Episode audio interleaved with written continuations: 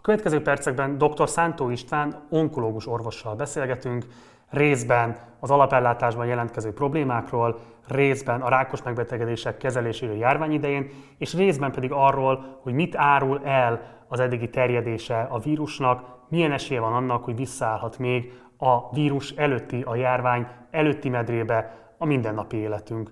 A beszélgetés elejét a YouTube csatornánkon a Napi Partizán adásában érhetitek el, itt pedig podcast formájában a beszélgetés bővített verzióját hallgathatjátok meg.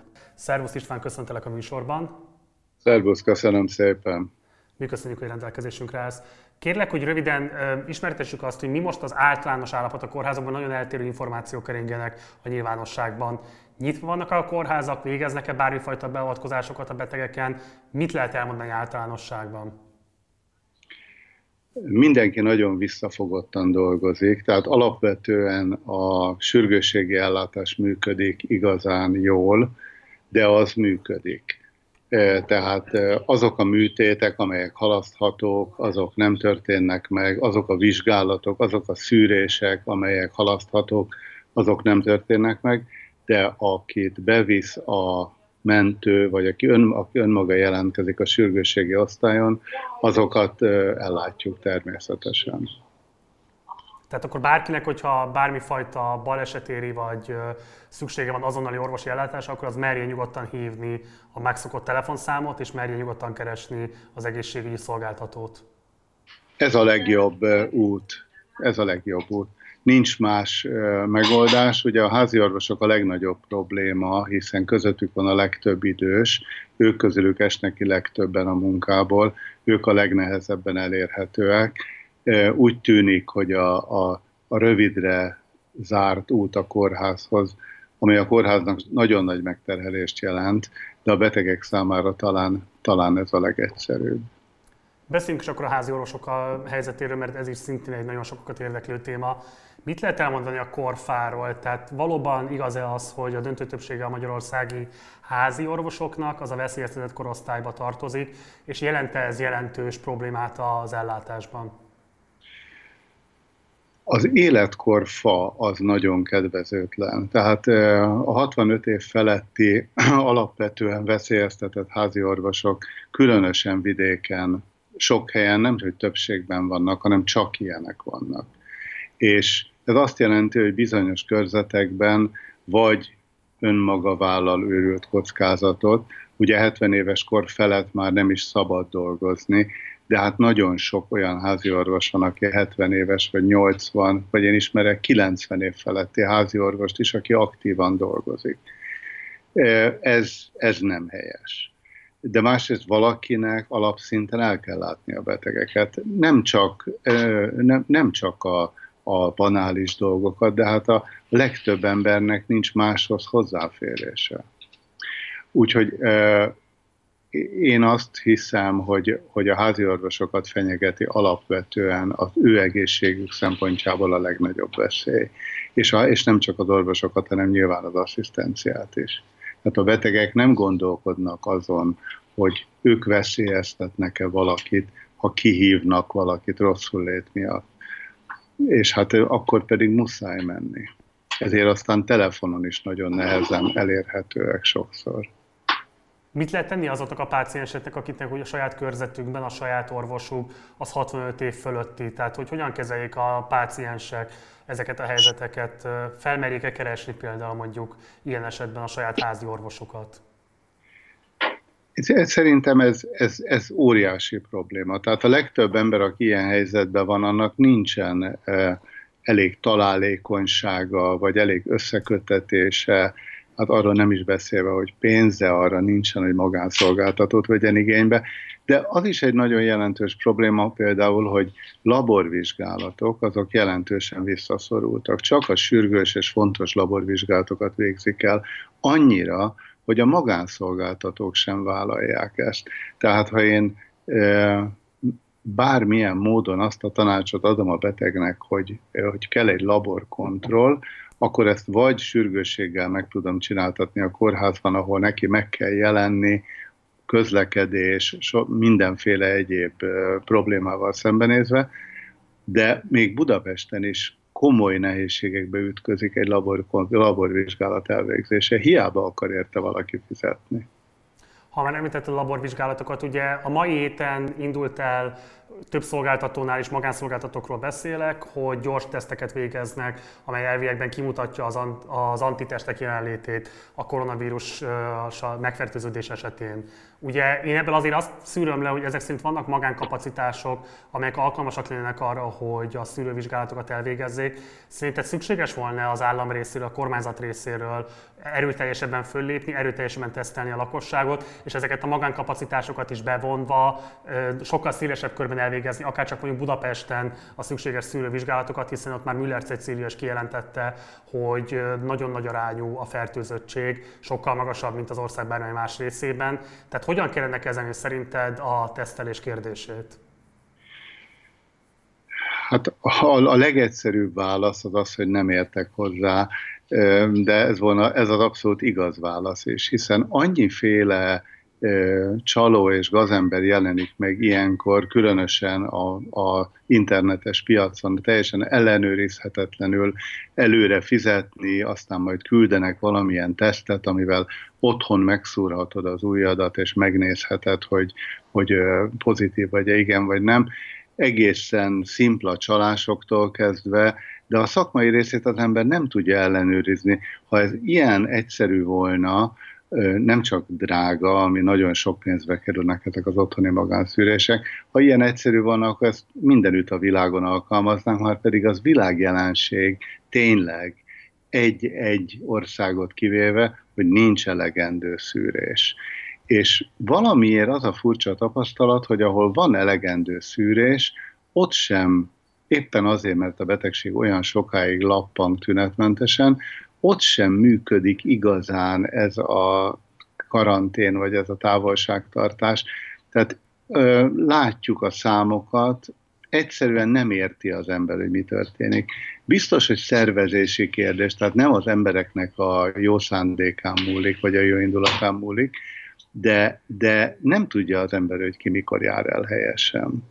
Tehát én, én úgy gondolom, hogy az a buta hozzáállás, amit nagyon sokszor csinálunk mi is orvosok, és ma is hallani erről, hogy betegen bemennek az emberek dolgozni, mert magukat nélkülözhetetlennek érzik, vagy úgy gondolják, hogy nélkülük összeomlik a, az osztály, ezzel teljesen ellehetetlenítik, be kell, valóságosan be kell zárni osztályokat, mert kiderült, hogy az egyik felelősségteljes dolgozó az egy hétig lázasan dolgozott. Tehát ha ez van az egészségügyben, és ennyi a önkorlátozás, vagy önismeret, akkor mit várhat az ember egy munkahelyét féltő, hozzá nem értő embertől? Hát igen, nincs szaglása és hőemelkedése van, ezért nem fog otthon maradni. Szóval nem tudom, én, én próbálok mindig optimista lenni, de nem látom ennek az egész folyamatnak a, sem a dinamikáját, sem a végét. Valahogy nekem az az érzésem, hogy ez egy olyan betegség, amin szép lassan mindenki át fog esni, és az embereknek a legnagyobb része, 95%-a meggyógyul, és nagyon sokan meghalnak, de, mind, de hát ugye mindenkiben felmerül, hogyha az összes haláleset statisztikáját napra készen közölnék minden nap, akkor nem egy ilyen torzított képet látnánk, hogy meghalt Togóban az első 16 éves lány. Hát ez tényleg tragikus, de hát nem tudjuk, hogy ezen kívül még Togóban miben haltak meg az emberek.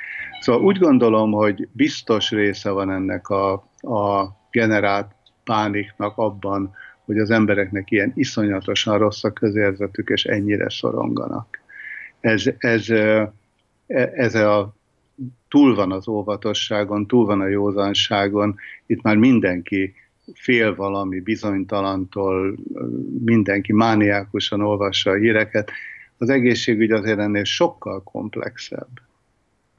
És arra vonatkozóan tudsz-e akkor valamilyen irányítatást adni az embereknek, akik mondjuk úgy ítélik meg, hogy mégis dolgozni kényszerülnek, és az anyagi lehetőségeik megengedik, hogy teszteljék saját magukat, tehát hogy megfinanszírozzák a saját tesztelésüket. Mire figyeljenek, amikor tesztet választanak? Melyik szolgáltatóhoz merjenek fordulni egy ilyen kéréssel? Magam sem tudom, én sem tudnám, hogy melyik, hogy melyik mellett döntsek. Én ugye, mint egészségügyi dolgozó úgy döntöttem, hogy én nem tesztelem magam addig, ameddig nem vagyok beteg, mert szinte bizonyos, hogy vagy már átestem a fertőzésen, vagy átesek rajta, lévén, hogy olyan sok beteget látok folyamatosan minden nap. De ez nem lehet egy mindenki számára elfogadható politika. De az is kétségtelen, hogy nagyon hosszú idő van, ameddig a teszt nem mutat ki semmit, a bizonyos lapangási időben, tehát az is egy hamis bizonyosságot kelt, ha valaki csináltat egy tesztet, aztán egy hét múlva még egyet, mind a kettő negatív, akkor azt mondja, de jó, eddig nem voltam beteg. De ez nem azt jelenti, hogy egy óra múlva nem lehet beteg. Tehát amikor az ember gyakorlatban megpróbálja egyszer megnézni azt, hogy mihez nyúl hozzá, milyen közel kerül dolgokhoz a mindennapi életben, akkor látja, hogy ez teljes nonsens. Hiszen aki covidos betegekkel foglalkozik, az valóban úgy van beöltözve, dupla kesztyű, maszk, védőruha, szemvédő, olyan szkafanderbe, mint hogyha a világűrbe lép ki. Az véd bizonyos ideig de az, amit mi csinálunk ezzel a sebészi szájmaszkal a osamban, és akkor leveszi a, megnyalja a nejlonzacskót, hogy kinyissa az zöldséges pultnál, hát ez teljesen komikus, és közben lóg az óra alatt a szájmaszk. Hozzáteszem, hogy nekünk szakállasoknak ez a sebészi szájmaszk semmit nem ér. Tehát rögtön úgy kell kezdeni, hogy a szakállat leborotválni. Te ugye onkológus vagy, nyilvánvalóan rengeteg olyan rákos megbetegedéssel találkozol, vagy találkoztál az elmúlt fél évben, ahol nem biztos, hogy életmentő beavatkozásra lenne szükség ezekben a napokban, de az egész biztos, hogyha nem kapják meg ezek a páciensek, ezek a betegek a megfelelő kezelést a következő hetekben, hónapokban, akkor az életkilátásaik, vagy a gyógyulással kapcsolatos esélyeik súlyosan korlátozódnak, károsodnak hogyan lehet kezelni ezt a feszültséget, hogyan lehet kezelni ezt a helyzetet, mit tudsz mondani azoknak a betegeknek, akik mondom nem feltétlenül életmentő beavatkozásra várnak most, de a beavatkozás elmaradása az súlyos életminőség romlást eredményezhet náluk. Erre ki is adott a, a, az onkológiai kollégium egy állásfoglalást hogy hogyan kell eljárni. Tehát ezt szabályozzák, nem annyira az ember egyéni ízlése szerint jár el. Inkább mondjuk, mint minden dologban ebben is a, a józanész a legjobb tanácsadó. Tehát nyilvánvaló, hogy egy ö, gyomorrák már megoperált és sokszor sokféleképpen kezelt kemoterápiájának egy újabb kemoterápiáját nem kezdem el, ahol a, ahol a betegnek a várható élettartama nagyon rövid, és a kemoterápiával ezt nem biztos, hogy meg tudom hosszabbítani, de az biztos, hogy a védekező készségét rontani tudom.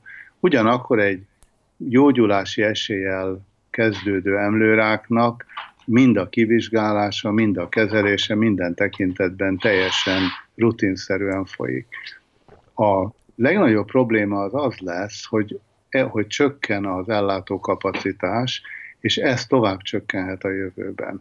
Tehát, hogyha egész egyszerűen nem lesznek onkológusok, mert karanténban vannak, vagy mert betegek, akkor nem fognak tudni, szóval erőn felül, időn felül nem fognak tudni a, az onkológusok sem, a sugárkezelők sem, a sebészek sem dolgozni. Ilyen értelemben a munkaerő szabja ezt meg, nem a nem annyira az embernek, nem, nem annyira a, a, a jó szándék. Érted, hogy mit, mit akarok ezzel mondani? Tehát, hogy mi rendesen dolgozunk, nyilván rengeteg dolog elmarad, rutinszerű szűrések, emlőrák-szűrés, vastagbélrák, méhnyakrák-szűrés, arra most nem kapnak az emberek behívót. A kontrollvizsgálatok kevesebb, megritkítottuk, a rutin három havi kontrollt, recepteket, csak e-receptet írunk, de azért, ha valakinek van valami baja, azt meg kell nézni, és meg is nézi az ember. Én alapvetően az olasz, illetve az amerikai sajtót nézegetve arra következtetésre jutottam, hogy feltétlenül ez a vírus sokkal jobban fertőz, mint amivel jelenleg számolunk. Tehát jelenzően olyan kórház intézményben, ahova bekerült mondjuk beteg, ott feltehetően olyan szinten tudott tovább fertőzni, és egészségügyi dolgozókat, más betegeket megfertőzni, amivel nem biztos, hogy számoltunk néhány héttel ezelőtt. Te mit gondolsz egyébként, mekkora lehet az elterjedtsége a fertőzöttségnek a magyarországi kórházi intézményekben? Biztonságos-e jelenleg mondjuk ezeket az intézményeket bármilyen szinten is nyitva tartani, akár az ott dolgozók, akár pedig a betegek számára vagy részére? Én úgy gondolom, és ez teljesen becslés, hogy körülbelül egy nagyságrendel nagyobb a, a betegeknek az aránya, és akár két nagyságrendel nagyobb a fertőzötteknek az aránya, tehát 10-100-szorosa. De nincs más opció. Tehát egész egyszerűen... 10 szoros alatt, bocsáss meg, azt érted, hogy mondjuk, mondjuk hogyha most olyan nagyjából 650 regisztrált fertőzött van, akkor ez egy ilyen 6500-65 ezer lehet nagyjából az, ami az egészségügyi intéz hogy 6500 lehet mondjuk a tízszerese a betegek száma, és százszoros a, a fertőzöttek száma, akik tünetmentes hordozók, de ha megszűrnék őket, akkor pozitívak lennének. Nem, nem, Magyarország nem bokréta Isten kalapján, hogy itt valami másképpen történjen, mint a világon mindenütt. Ha ez egy ilyen fertőző betegség 200 országban, vagy 189 országban, az Magyarországon is így van.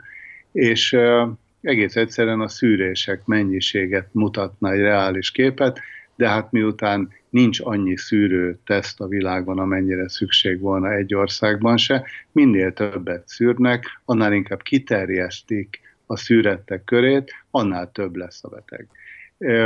Van, vannak vörös és zöld zónák, de fogalma nincs az embernek, hogy a zöld zónában hány ember tünetmentes hordozó, csak azért, mert még nem bizonyosodott be. De a kórházakat megelőzésképpen, vagy az egészségügyi intézményeket megelőzésképpen bezárni, az, az sokkal több balesetet és halált okozna az, egészség, az emberek között. Ugye egyetlen előnye ennek a, ennek a vírusnak, hogy a közlekedési balesetek száma csökken, és az ezzel járó halálozás csökken, mert az emberek kevesebbet mennek. Ugye onkológus vagy, és nem tüdőgyógyász, de ettől még hadd tegyem fel a kérdést, hogy a hétvégén megjelent több cikk arra vonatkozóan, hogy a egykori szovjet keleti blokk tagállamaiban kevésbé terjedhet el a fertőzés, tekintettel arra, hogy itt a tuberkulózis elleni védőoltás az nagyjából az 50-es évek vége óta kötelező, és hogy valamilyen módon lehet összefüggés a tuberkulózis sal megszerzett védettség, vagy azzal szemben megszerzett védettség, és a koronavírussal szembeni védettség között. Mit gondolsz erről, mennyire bizonyított ez a teória, lehet -e ebben hinni bármilyen szinten? Lehet benne hinni, de én egy picit inkább a vasfüggöny vonalát látom ebben követni, és a kommunikációnak a vonalát. Tehát azért, azért a év tizedes szokások és politikai határok nem, nem múlnak el a közgondolkodásban sem. És én azt gondolom, hogy, hogy ez a keleti blokk, ez még mindig a, a, a tények kezelésében mondjuk úgy, hogy ambivalens helyet foglal el. Tehát nem biztos, hogy önmagában a BCG oltás az a megoldás. Hát ma, most már biztos, hogy nem, de hogy akkor azt is mondod ezzel, hogy extra veszélyt vagy kitettséget jelent a egykori keleti tömb társadalmai számára az, hogy a politikai rendszereikben nem feltétlenül a transzparens válság kommunikációra vannak berendezkedve a különböző rezsimek? Nem, ez csak az embert úgy bosszantja, vagy bántja, mint mindenben, de nem, nem lesz ettől veszélyesebb a betegség. Nem gondolom, hogy ettől itt rosszabbak lesznek a gyógyulási arányok, miután nincs rá gyógyszer, ez egy önjáró folyamat, azt se érti az ember pontosan, hogy, hogy ugye korfüggő, ilyen tajgetosz vírusnak is hívhatjuk, és ezt is sugalja nagyon sokszor a média, hogy hát szerencsére csak olyanok halnak meg, akik már amúgy is öregek, meg nagyon betegek. Hát ennek tulajdonképpen értük már nem olyan nagy kár. Hát ez valami borzalmas kommunikáció. De hát olyan gyakran hangzik el, hogy mintha az valami mentség lenne, hogy valakinek volt más betegsége, és hát akkor persze, hát ez már elvitte, hát ez nem olyan nagy baj. Ez valami gonosz és aljas kommunikáció. De, de a valóság az mégiscsak az, hogy semmiféle okigyói módot nem tudunk. Az egyet tudunk, amit a spanyol náthánál is, hogy maradj otthon, kerüld el az embereket. Hát száz év alatt ez nem egy olyan nagyon nagy fejlődés egy vírus ellen.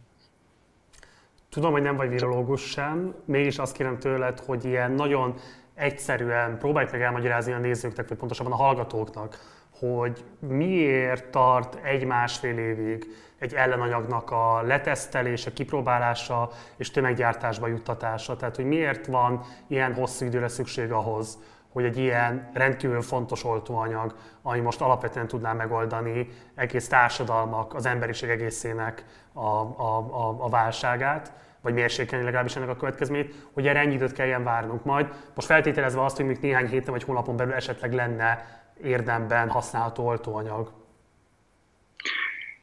Ugye minden emberen végzett beavatkozásnak mérlegelni kell a kockázatát és a hasznát.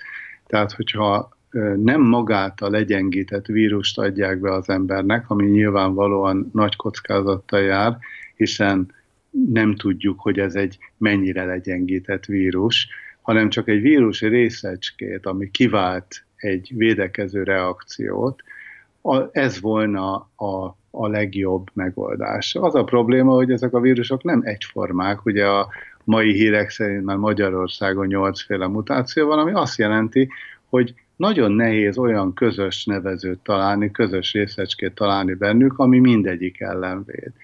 Azon kívül, ha beadja az ember, akkor ennek nem csak rövid, hanem hosszú távú kockázatai is vannak. Az nem lehet, hogy riadalomból elkezdődik egy százezres vagy milliós oltási folyamat, ami kiderül az idők során, akár évek után, hogy hát sajnos bizony ennek komoly mellékhatásai vannak, vagy szövődményei vannak. Hát ez, ez elég kellemetlen, hiszen egészséges embereket kell beoltani, nem a betegeket, hanem az egészségeseket megelőzendő. Nem lehet rászabadítani pánikból egy olyan oltóanyagot a világra, ami a lehetőség szerint, és ez hát nyilván állatkísérletekben generációkon keresztül nem nézik, hogy, hogy, ez, hogy ez mennyire biztonságos. És hát a másik az az, hogy ezek a kísérletek szörnyű drágák, és minek következtében az oltóanyagot se fogják ingyen adni. És azért a világot, vagy a, nem is tudom, hogy lehet ezt megfogalmazni, szóval azért képzelj el egy, egy Indiát, ahol be kell oltani embereket, vagy képzelj el egy menekültábort, egy milliós menekültábort, ahol be kell oltani embereket. Hát ennek azért a logisztikája, a szervezése, és mondom, az ára horribilis. Szóval én nem gondolom, hogy a védőoltás lesz a megoldás, bár teljesen mindegy, hogy mit gondolok, mert ahogy mondtad, nem értek hozzá, de ez a ez a, mondjuk a, a, a józan eszem azt sugalja, hogy inkább a természetes immunitásnak a kialakulása lesz az, ami, hát ez a Darwini a survival of the fittest, a, ahogy a, mi most a, a pestis generációnak a túlélői vagyunk az 1700-as években, mert azoknak a leszármazottai vagyunk, akiknek a legjobb volt a védekező rendszer, és nem haltak meg pestisbe, amiben fél Európa kihalt. Valószínűleg most is az fog történni, nem tudjuk miért, egy csomó embert elveszítünk, és aki túléli, annak lesz egy védekezése. És ha ez a vírus ellen meg lesz az oltóanyag, akkor bármikor, egy óra, egy hónap, egy év múlva lehet egy másik, ami ellen nincsen oltóanyag. Egy záró kérdés, akkor ide még engedj meg, mert szerintem ez egy nagyon fontos aspektus, amit behoztál, és szeretném, hogy egy kicsit kibontanád. Hogyha nem lesz meg a az oltóanyag, de mondjuk alábbhagy a fertőződés mértéke, és mondjuk megnyitják az egyes országhatárokat, megnyitják újra a közintézményeket, lesznek újra nyitva színházak, mozik, koncerttermek és így tovább. Tehát elindul újra az élet, anélkül lett volna megfelelő oltóanyag, és megtörtént volna a tömeges beoltása az embereknek, úgy mekkora a kockázata annak, hogy egy újabb boomja kialakulhat a járványnak, esetleg az is, hogy mutálódhat maga a vírus. Tehát hogyan látod az esélyt annak, hogy visszaállhat a járvány előtti élet, anélkül, hogy létrejönne, vagy megtörténne az oltóanyag felfedezése és tömeges alkalmazása? Nem én találtam ki azt a bölcsmondást, hogy a történelemből egy tanulság van, hogy a történelemből az emberek nem tanulnak Tehát abban a pillanatban, amikor ez az egész, hát az élet nyilván nagyon hosszú évek alatt fog visszaállni olyanra, mint volt, ha egyáltalán. De abban bízni, hogy az emberek önkorlátozóak lesznek, hogy nem fognak vadállatpiacokat tartani, hogy nem, hogy szerényebbek lesznek az igények, hogy megváltozik a közgondolkodás, ebben, ebben teljes dőreség bízni. Az borzasztó rövidlátó és önző az ember, mint egyed, és mindenki csak az érdekel, hogy ő, én nekem most minden jó legyen, én jól járjak. Már a, igazán azt mondja, hogy a gyerekeim jövője az nagyon izgat, de igazán egyáltalán nem izgatja, az izgatja, hogy megtömi a hasát. Szóval abban nem bízom, hogy ettől valami, valami olyan társadalmi változás lesz, ami az emberiség számára kedvező. Attól sokkal jobban tartok, hogy a társadalmi változások azok, azok a rosszakat még rosszabbá teszik, és a jobbakat meg jobbá szerencsére. De tanulság nem lesz belőle. Akkor úgy is kérdezem, vagy úgy is felteszem a kérdést, hogy jelentős többletkockázattal jár megnyitni újra, vagy újra gyakorolni azokat a szokásokat, amelyekhez hozzá voltunk szokva a járvány előtt, anélkül, hogy lenne oltóanyag, amelyet tömegesen használnak. Elképzelhető ez, vagy sem szerinted? Elképzelhető, hogy minden olyan irányba fog mozdulni, mint volt. És reméljük, hogy, hogy fogunk erről beszélgetni még sokat a jövőre, és két év múlva is visszatérünk rá, és sokkal okosabbak leszünk utólag. Nagyon-nagyon buta ember az, aki jósol a jövőre, az Delfoinál meg át. Nagyon szépen köszönöm, hogy rendelkezésünkre állt, és köszönöm, hogy mindezt elmondtad a hallgatóinknak. Ez volt a Partizán podcast adása, a vendégünk volt Szántó István, onkológus orvos. A beszélgetés elejéért és a teljes adásért pedig keresétek a YouTube csatornánkat.